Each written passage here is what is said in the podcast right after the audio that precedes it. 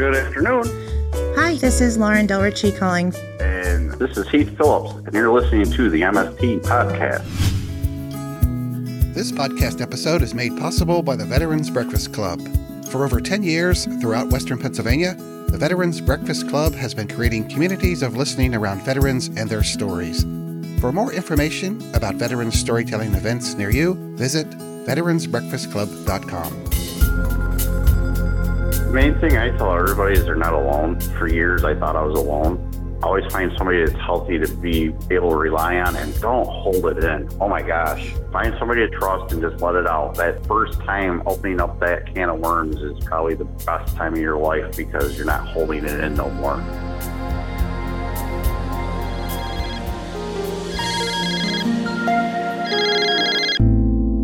When my story is told, other stories can unfold. It's still uncomfortable for some people to talk about. You're old enough to raise your right hand and join the military. We're old enough to talk about sex. Once you tell your story, you might give others the strength to do so. That's how I found the strength. I wasn't ready to deal with my MST, but when I started hearing others start telling their stories, there were other survivors. And when they started talking to me, I was like, I'm not alone. And then it was this real openness that I can deal with this. There would be help.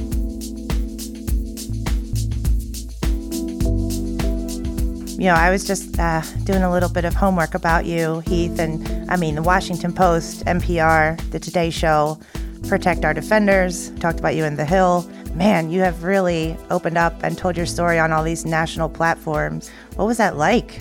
At first, nerve wracking. I, I don't know how to explain it. Like, I'll be honest with you, I never expected to be where I am now as far as like trying to help other people wasn't really the idea why I did anything. It was to start helping me.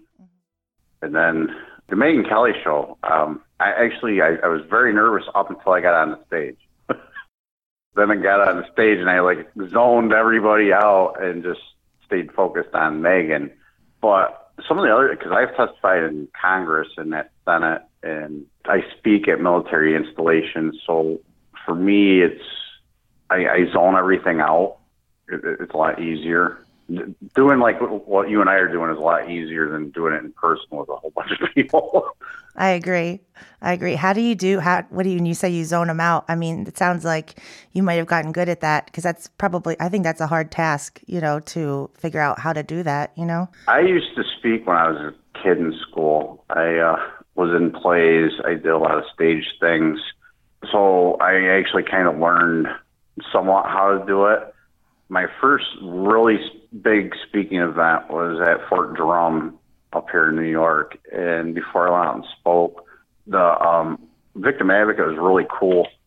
Mm-hmm. They uh, told me, "You're like just zone out, just look at the people, but don't look at the people, and just find like one or two people out there that have like a friendly face, and use that as your guidance." So that's kind of what I do when I go out, especially at military bases. I spoke at um last year. There was over five thousand people in the audience, wow. and for one, you can't you can't look that far out to see everybody. Hopefully, you had some friendly uh, I was faces. At Henderson Hall. Okay. Yeah. Well, I didn't know anybody, but I was at Henderson Hall, which is by Arlington, and so what I did is I just zoned until I found like a person that looked friendly and then I just used them as my pivot point. Hopefully they were like in the front row, right? Five thousand people. Yeah, and what I do is I look at them, but everyone, you know, it makes it so I keep turning my head back and forth, so I look like I'm paying attention to everybody. Right. That is a talent. So, you know, good for you for figuring that out, especially you know talking about such a personal, revealing subject. Yeah, especially being a male. Yeah. Well, I mean, thank you for bringing that up. So I I just want to let you know that uh, I'm also a survivor. I'm not male. I'm female. And um, back in January, when I started to kind of dream up this podcast idea, I wanted to interview fellow female veterans who had been sexually assaulted. And when I did some homework about it and I did some research, I was absolutely like sickened, but just really blown away by the fact that, you know, like in 2014, I'm going off some like Rand Corporation survey, but 20,000 surveyed, 10,500 of them were men. So it's like 52%. And I've seen that number floating around in other stories as well. I absolutely could not believe that. Um, unfortunately, it's one of the biggest overlooked issues anywhere with any media, even on the Hill. But, you know, I do a lot of legislation work on the Hill, and it's like, what, man? And especially when you're speaking to veterans that are Congress members or they're interns that are veterans, and they're like, oh, it doesn't happen to men. And they're like, okay, you're right. I'm not a guy. Right. You got me. You know, ooh, you got me here. Right, right. Uh, like, I know you did something with a good friend of mine, Tim Jones. Yes, I did. Is he a friend of yours? Yes. Oh, wow. How about that? Small world. It, it is a very, very small world. Um, him and I actually, with eight other speakers, are going to be um, working on doing culture change speaking events through uh, the United States, overseas, military installation colleges, schools, wherever we can do, basically on culture change, on making it like so it's not really a gender issue. I, I think once we get past this gender issue part, people will start adapting and understanding it a little bit more. And it's a work in process.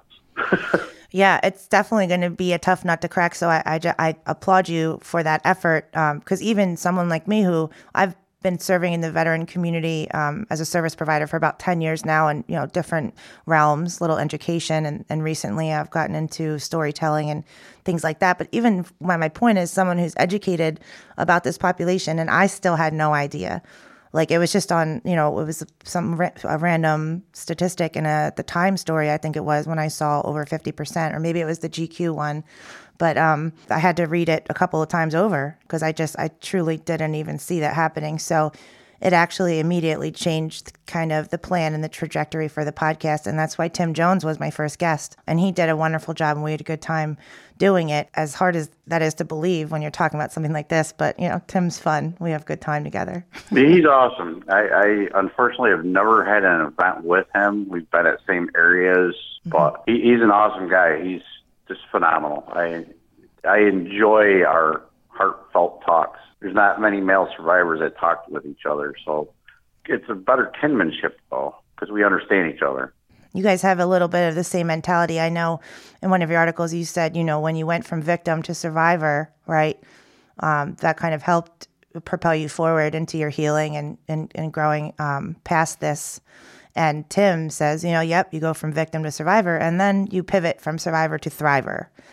And I absolutely love when he said that on the podcast because it's really important to me and, and for the success of the podcast for the people who are listening to not lament over the details of the story and the horrific you know we need to touch on that. We need to understand why we're having this the rest of the conversation. So that does need to be a part of it heath but we don't need to sit and lament over the details and, and the gruesome story of it. The point is how did you get past it?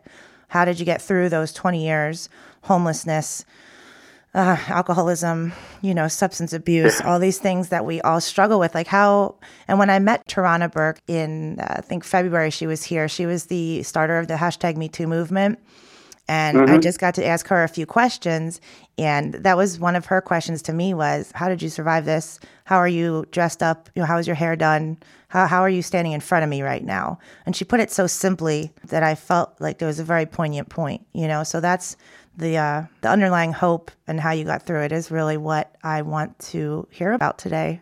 And we can, you know, probably just give everyone who's listening a little bit of background if they haven't seen you on your multiple platforms um, and the Today Show and all that kind of stuff. So you joined the Navy um, in 1988, right?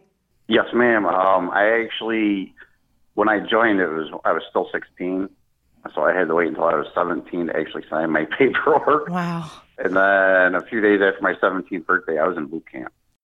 You couldn't wait. You were really gung ho. You really wanted to get in that Navy, huh? I, well, I did not want to get in the Navy, being honest. I'm, a, I'm an Army brat, so I actually wanted to be in the Army. But at 16 and 17, I didn't have a high school diploma. I had a GED. Mm-hmm.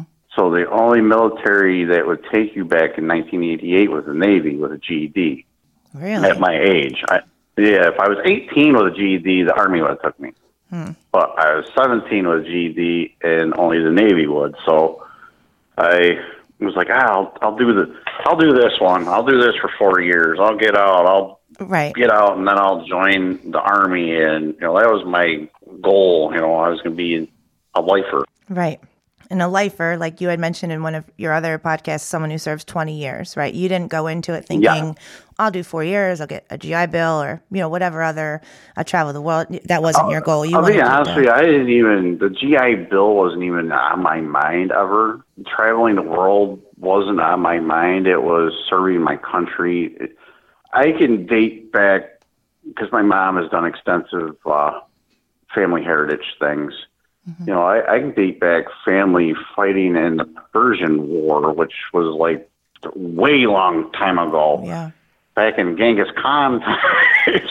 you know, but I my family has had a long, long line history of being in the military, serving your country. Um, so to me, especially being like an army brat, you know, my dad was in the army. I my stepfather was in the army.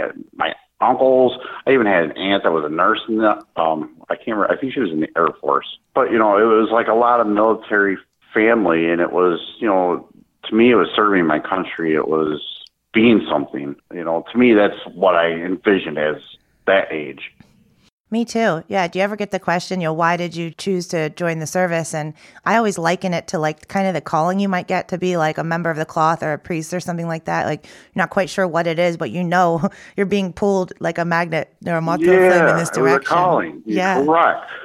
Almost like a calling. And the fact that you that your dad was in the army, I'm wondering how he reacted to you wanting to, you know, preemptively join the Navy before you got to the army. Did was he still proud of you or was he a little bit like, Oh, you shouldn't join the Navy, Heath? Uh, he didn't want me joining the Navy. Um, No. But uh, my parents were separated. I think I was like 14 when they got separated. So he like couldn't sway me because you know I was living with my mom, who I knew was struggling f- financially. You know, my mom couldn't go back to work. She had broke her back in a car accident, and after surgery, they're like, "Listen, you can't really do much."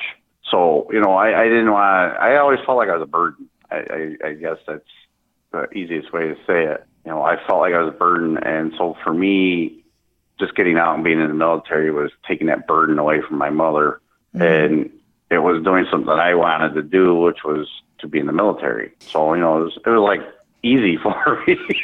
Yeah, it, it wasn't hard. And I think when we're that age, um, you know, there's less of an instilled fear in us as young as youngins. You know, we're ready to conquer the world, and no one's going to tell us otherwise, right?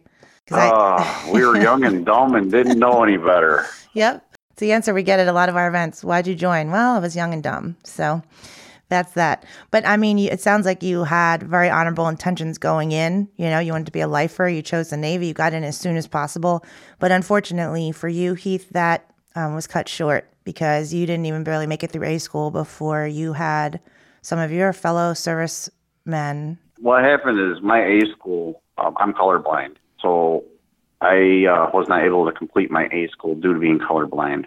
So my first assault actually happened my very first day when I got out of A school and was made it to my next duty station. When you went to New York City, right? Yeah, good old New York City, where I was just at on the Megyn Kelly show. Right. It was kind of funny. I was like, I walked down memory lane when I was there. I had a little extra time, and 42nd Street was walking distance from my hotel, and 42nd Street was the bus depot that we took. So, you know, I did a little memory lane walk. Nothing looked the same, you know, because it was like 30 years later. So. But I bet it was still clear as day in your mind. You know, you could probably remember. the bus station was. I knew exactly where the bus station was. It was there.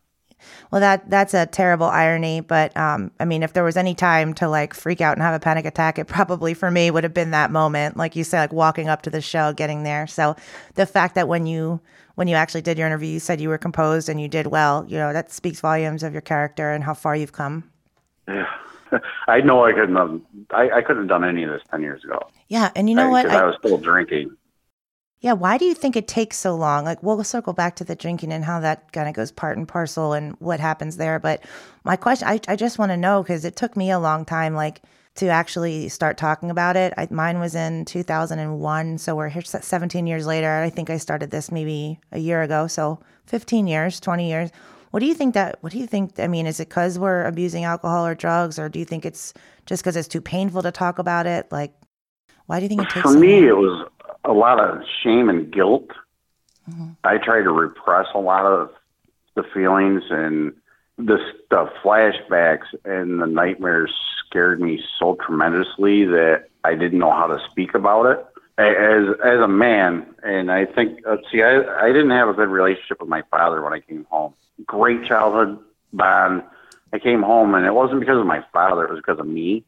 I I I was embarrassed by myself. My dad had taught me how to fight as a kid, and it's like, how could I fight and still have this happen? So for me, uh, I also thought I was the only one. I never in a million years imagined that there was other survivors. I mean, you hear it on TV and all that, but I mean, really knowing it, I had no clue. So I just, I kind of lived in a self pity mode, and I allowed my brain because unfortunately, a lot of us, until we learn how to overcome things, you allow your brain, your thoughts to control yourself.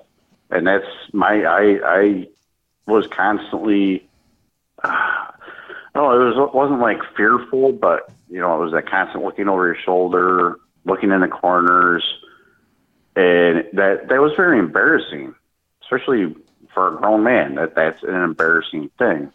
For me, I've talked to other people. This is a really good topic, and I'm glad you pulled it up because I've talked to other people, and I've had some friends that are LGBTQ, and like the females, they're like, "Well, we didn't want to discuss this. We hid it because we're LGBTQ and we're not supposed to be with men." So you know, for us, that's another shameful direction. I have um, males that are like, "Well, we're supposed to be strong, even though we're LGBTQ. We didn't ask for it, so for us, that's demeaning." Right. There's so many different things, but a lot of it pertains to emotions, our emotions, how we each handle that emotions. Yeah, you're so right. You're so right. You said something about uh, brain control, and I was actually just talking to my therapist the other day about this. That, like I said, it takes so long. I mean, it's been 15, 20 years, and I know in the grand sense of themes that might be a drop in the bucket with time. But, you know, I asked her, I said, Doc, like, why? why do I still think about this stuff, right? Why, when I see someone that looks like the man who assaulted me, why, why do I still think about that? Why do I still dream about this? Because I don't want to, you know. And you know, having this um, pod, like interviewing people, being a part of what I do in my life now, because like you said when we started, kind of doing it for others, not for ourselves, right? But I thought, you know, through all the different types of therapy, you know, the exposure therapy and the behavioral, cognitive behavioral therapy, they they encourage you to talk about it, right, and to talk about it over and over until you're almost numb to it. I don't think that's happening to me yet. I wonder how you feel. Cause I, I'm still not numb. Yeah. I, I still have my nightmares. I still have flashbacks. I'll be honest with you. I, I tried doing that um, cognitive therapy thing there, mm-hmm. and I almost relapsed. And so I twisted mine around. Instead of doing that form of therapy, I still talk about it. But my therapy, how I cope, is by doing what I do. I, it sounds kind of corny, but by me going and speaking at military bases, every month I'm at Fort Drum. Mm-hmm. So every month I'm always doing at least one event. And it's that knowing I'm helping other people, that's kind of my healing process. Mm-hmm. To me, that's why I said it sounds kind of corny, but no. it, it's like, and I, and I explained this many, many years ago. It's like being like a a burn victim where your your skin's burned and you're all shrunk up into your body, and each time you expose yourself, you get rid of an extra layer of skin that's constraining you, and you feel more and more at ease. That's mm-hmm. how it works for me. Um, everyone, unfortunately, is different in therapy directions. Everyone's different on how they take assaults, um, tragic events. We all react differently. I mean, it's similar, but it's we we are all different, unfortunately. No, so there's no, like no easy cure. Yeah, you're right. You're absolutely right. And and sometimes, you know, I say to myself, how do I know that I'm helping other people by doing this? You know, like, and then you might get a testimony, you know, a, veteran might come up to me and say, wow, I just, I listen to your podcast and you're, you know, you're so brave for telling your story, things like that. But it's really important to me to know that doing this, like, kind of like preparing myself for this and doing this and going through this every single time I do it, you know, basically like sweating, my palms sweating the whole time, knowing that somehow, some way, it will definitely help someone So I'm curious to know, like, you know, have people said to you, "Thank you, Heath"? Like you, you're telling your stories helped me so much. More than once. Some of my, I, can give you the best one that I just had at my, not my last military base, but at a memorable. I spoke for the Coast Guard, and I was in Petaluma, and I did my event, and I had this guy who was just standing off the side. Like most people walked away, and then he came up and he says, "Hey, can I speak with you?" And I'm like, "Yeah, sure." And he introduced himself and says, "I want to thank you." And I, just looked at him and I said, "You know, thank you." And he hugged me. Now, Ben hugging me kind of still bothers me. Mm-hmm, mm-hmm. be honest with you, it still bothers me. And but you know, I gave him the, the the hug back, and he stepped back and he started crying. He says, "Um, I want to thank you for your strength, your courage." He goes, "I'm leaving from here, and I'm going to go talk to a victim advocate." He goes, "I've been holding this for years." because "I still work with this person, and this person did things to me that they shouldn't." And I was just thrown back. I was like, "Oh my gosh!" And it, it just because you're not expecting that. Mm-mm. You know, you, you you hear things, but to, to hear it like that was like, holy cow! And I had, I was there for two days, and the victim advocate came up to me the very following day and like, when can we have you back here again? I was like, whoa, what are you talking about? They want to know when I can come back. They said that they had three people within 24 hours come to them, report things, and use me as why they did it. Really? So you get thrown back when that happens. You're not expecting that. Does it bring you any kind of solace, comfort, justification? Like there's a reason. Because basically, for me, I mean, I'm not going to pretend it's like torture, right? No one's pulling my fingernails out telling me you have to sit down and speak with these people. But it's almost like that same feeling of like being compelled to join and serve it's almost that, that same feeling of why I do this, right? When my friend came to me in January and said, Hey, you should do a Me Too podcast or an MST podcast, I was like, Ugh.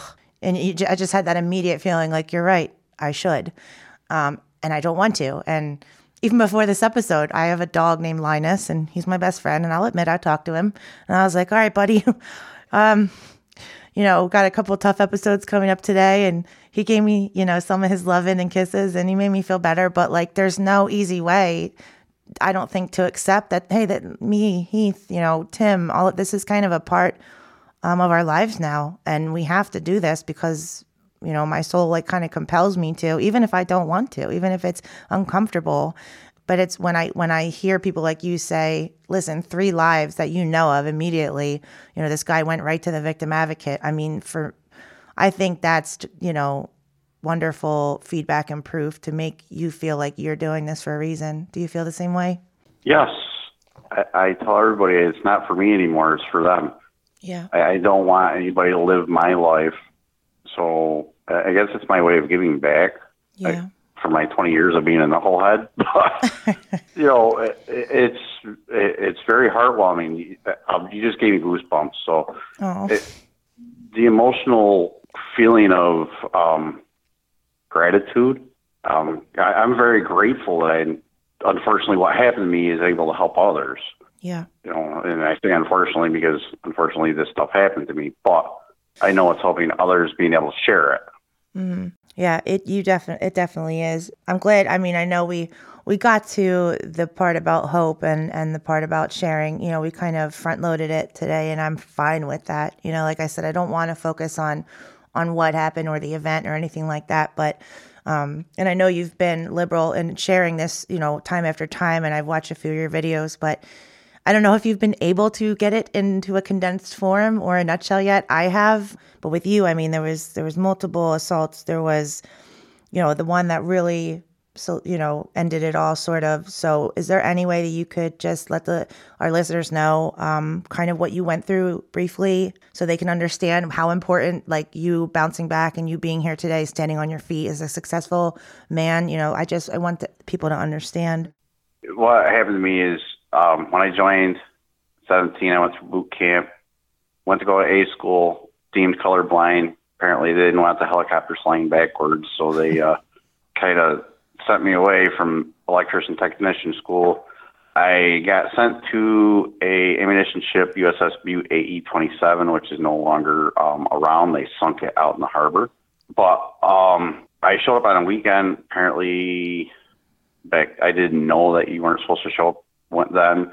I went with some shipmates out on the town.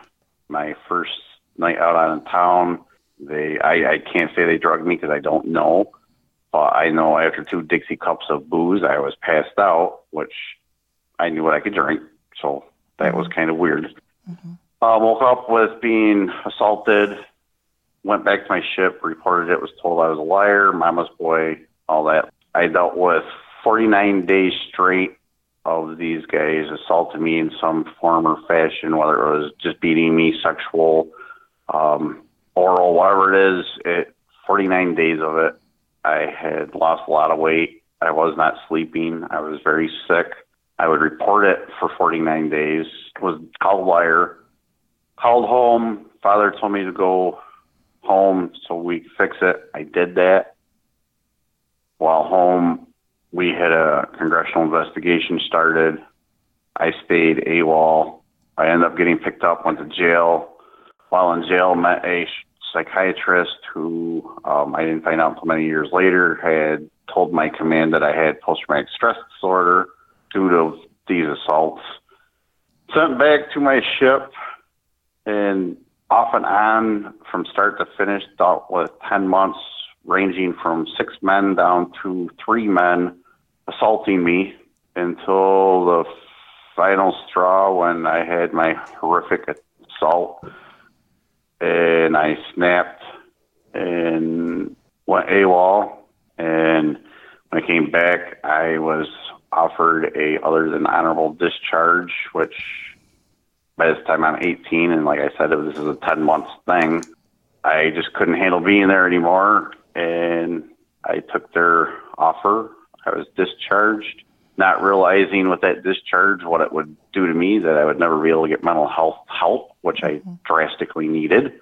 So I spent 20 years as a drunk, started popping pills to try sleeping, couldn't hold a job, did a lot of stupid things, DWI, you know, mm-hmm. petty theft, writing a lot of bad checks, stay drunk, you know, stupid things. Yeah. Things that not in my character. Right. And it wasn't you. I mean, it was the affected, afflicted version of Heath who was just trying to make it through without having the proper health care and the help that you needed. Um, yes. And a lot of your articles, a lot of the stuff I've read about you has been focused on the idea of this discharge, right? You know, he went AWOL like after being, you know, this and his and your father who was in the army, like you drove this home, um, this point home in a few of your other interviews. You're like, my dad would never tell me to come home or you know to go AWOL, absent without leave.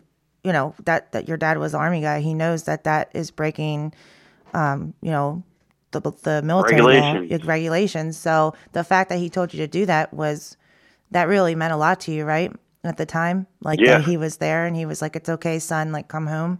If he wouldn't have said that, I wouldn't have went home. I would have stayed there. I, I would have kept enduring it.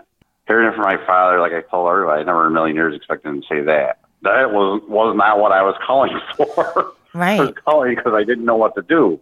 Right. And you know, so my dad telling me that I was like, oh, okay, yeah. and I did. I, I went home, and you know, unfortunately, um, I had 20 years of a bad relationship with my father afterwards. But yeah, that's one of my key things. That like the biggest memory is my dad saying that. Mm-hmm. And you said you just got home from a little vacation or visiting your dad recently, right? So do you guys talk about it now? Do you talk about it with your dad, or do you guys just kind of like talk about other stuff? You know, he he talks about because he's really proud of me. Uh, to go on a stupid little story is um, last year I announced running for Congress for where I live, and my dad calls me. He's like, "Son, don't run for Congress. Don't run for Congress." And, you know, I didn't listen to him because I, I felt running and if I won, how much I could help survivors. You know, that was my mindset. And I stepped out in September, and I'll be honest with you, it was probably the smartest and healthiest thing I ever could have done was stepping out. Mm-hmm. I was degraded constantly for being a survivor because I'm not a politician. I was not valuable. Mm-hmm. But, you know, um, my dad and I talk about this still now. He's like, well, look at all the good that you do not as a politician. If you become a politician, you no longer are able to do this. you can't go to military bases, you can't go to colleges, you can't go on TV shows, you can't go on podcasts speaking about all this stuff because you're a politician. Yeah, I think I have to agree with Dad there. I'm glad it, that you it listened. made sense. You know, it, it kicked in. I was like, wow, geez, Dad's right again. Here we go. you know, it, it was just um, we still we still talk about. it. We just don't go into depth like we did when I first came home, and then you know I felt really ashamed. But it's still really nice hearing my dad tell me he's proud of me. There's nothing quite like those words, are there? Yeah. Yeah, especially when I didn't get it for some. Reason. I wasn't proud of myself either. So. Oh, well, I'm proud of you. I'm proud of you, and I'm I'm so excited to get this information out there because I don't know how the heck you got your discharge upgraded. I have been fighting that battle for years, um, and that is like one of the I headlines. don't know how I did. I d- I don't even know. I mean, I had paper trail upon paper trail. That's I think the only thing that's really ever saved me Mm-hmm. is I always kept a paper trail. That was one thing my dad always told me, even as a kid, paper trail, paper trail, paper trail. Mm-hmm. But I think the other thing is when I became sober and I became active doing advocacy work, a lot of the things I did focused on helping people, and we used that in my paperwork. You know, look what this guy's worked on. Look what this guy does. Look what, you know, he puts himself out there doing to help other service members. And you guys still want to keep him, you know, I, I was only asking for a general discharge. That's all I wanted. My lawyer's like, no, you deserve better. And I'm like, listen, I'll settle with a general. and you got the honorable. As long as I don't, yeah. I got the full honorable, like I was discharged today out of the military with a, uh, a normal discharge. My code states that I can re-enlist if I choose. I don't think you're going to do that, are you?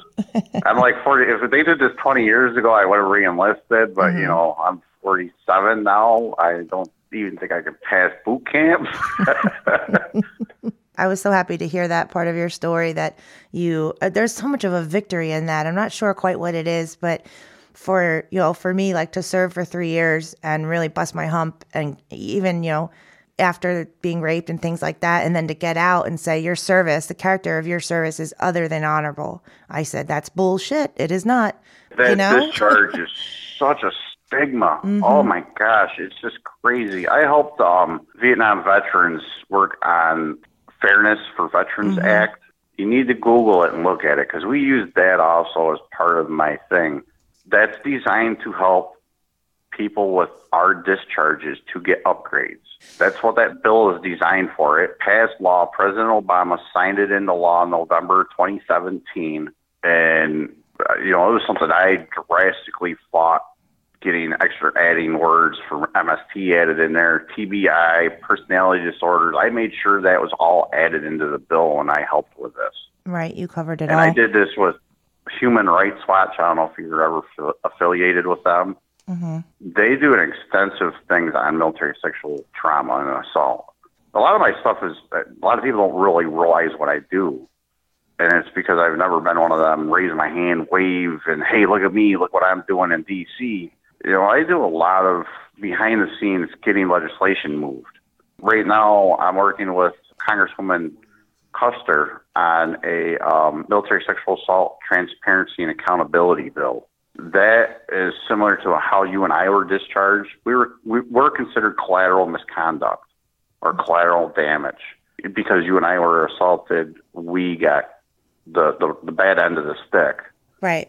we're trying to make the military now start being accountable for this and start reporting all of this. And I'm having a little friction on DOD folks, but it it's needed for folks like us. It is because I mean the same thing when you described, and I hope you don't you don't mind if I take details from other things I've heard, and because like when you went to medical and you and you told them about this um, the toilet brush Yes. and you were sodomized, and you know they said, oh, it's hemorrhoids. Like take the day off Yeah. and go.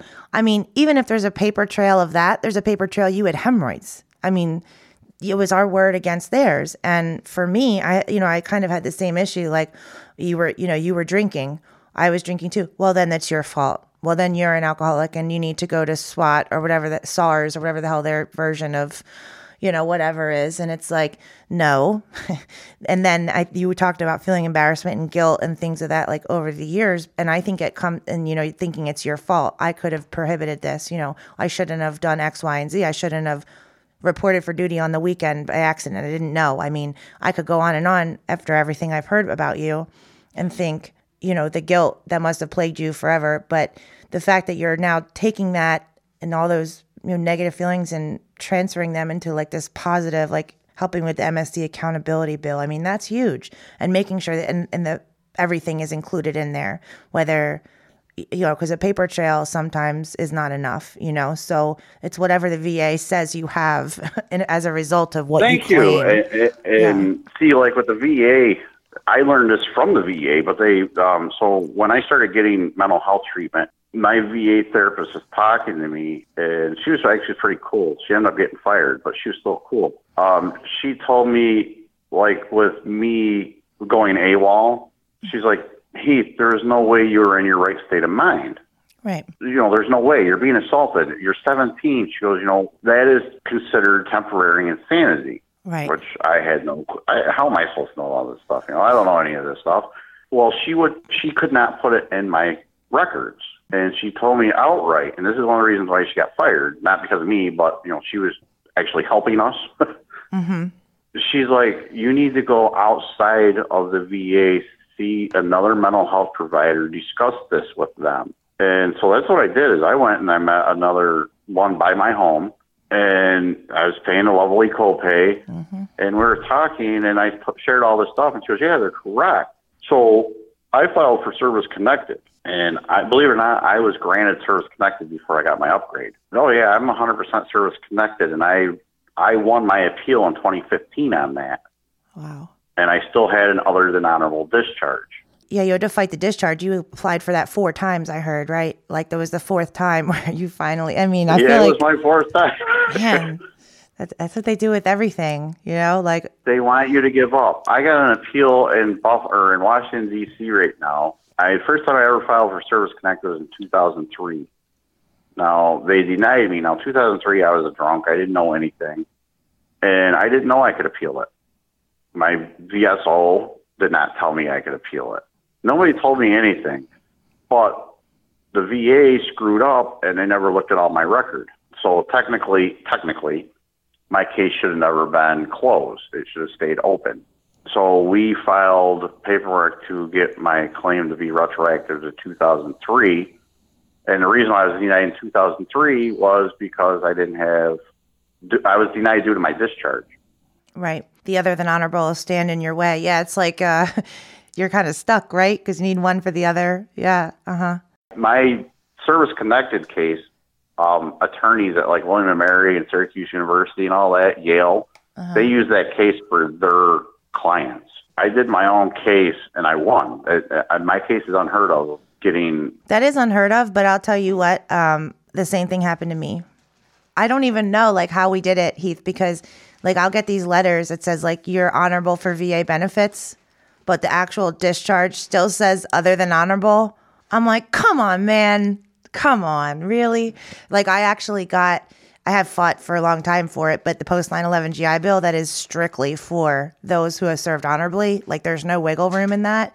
Um, and they gave me the GI. Like I mean, I used Voc Rehab, and then I got the additional 12 months of GI Bill with another than honorable discharge because you. I, they I denied pers- me voc rehab. They how did they? Oh gosh, we can't get into the weeds here on this because No, Uh, it's just so the horrible. moral the moral of the story is you know when you're dealing with the VA and you're dealing with service connected disability just because you get the one letter in the mail that says no that you can't stop there right that should be our message to listeners you just you're proof I'm living You proof don't. You keep going. You keep Yeah. going. You don't stop. I, I tell everybody, even if you got to take baby steps Mm-hmm. or smaller than baby steps, keep going forward. The VA knows that we're going to just stop, so they don't care. Oh, they'll just give up. If you don't give up, I mean, unfortunately, I mean, like me, it took like way, way too many years. But Mm-hmm. um, I have a friend who just, you know, they saw that I won my case and they just got paperwork back and they they were d- discharged and they had a personality disorder added to their thing hmm they the air force just took that off last week Hmm. she's like, "Oh my God, thank you for you know constantly saying keep going forward, keep going forward." And I'm like, "Listen, the only time we should be looking down on anybody is when we're extending our hand to help them up. It's the only time, and we should always be moving forward to keep doing something. Got to keep moving forward." You're exact and holding that hand out. I said this in a podcast before. Um, it wasn't about sexual trauma, but this wonderful guy I met in Philadelphia, Anthony, I think his last name's Fideli. He works with the Mission Continues. And he said something to make me cry when I was listening. And he's like, it took me a while to extend my hand basically into the darkness because you're not really sure who's going to grab it and pull you down or who, who you're going to reach out to where you can help them pull up. So I, again, I applaud everything you've done, Heath um, and, and all your talks and, and just bearing your soul and, you know, reaching your hand out into the darkness to see who grabs it. And I'm just so glad that you're so strong that you can pull up whoever grabs, grabs your hand, um, you know, in your plate of healing um, and combating these stigmas that are attached with sexual assault. Um, I just, I want to know, is there anything else that you wanted, any kind of message you wanted to put out there or anything you think we might have missed or um, gleaned over that you wanted to say before we go? main thing I tell everybody is they're not alone. Yeah. It, uh, uh, for years, I thought I was alone. I Always find somebody that's healthy to be able to rely on, and don't hold it in. Oh my gosh, mm-hmm. find somebody to trust and just let it out. That that first time opening up that can of worms is probably the best time of your life because you're not holding it in no more. You're right. You're, you're so, and even the gory details, um, as you've shown and sharing before. Listen, thank you again so much. Awesome. Thank you. Thank you so much. Snow on the ocean, no one knows.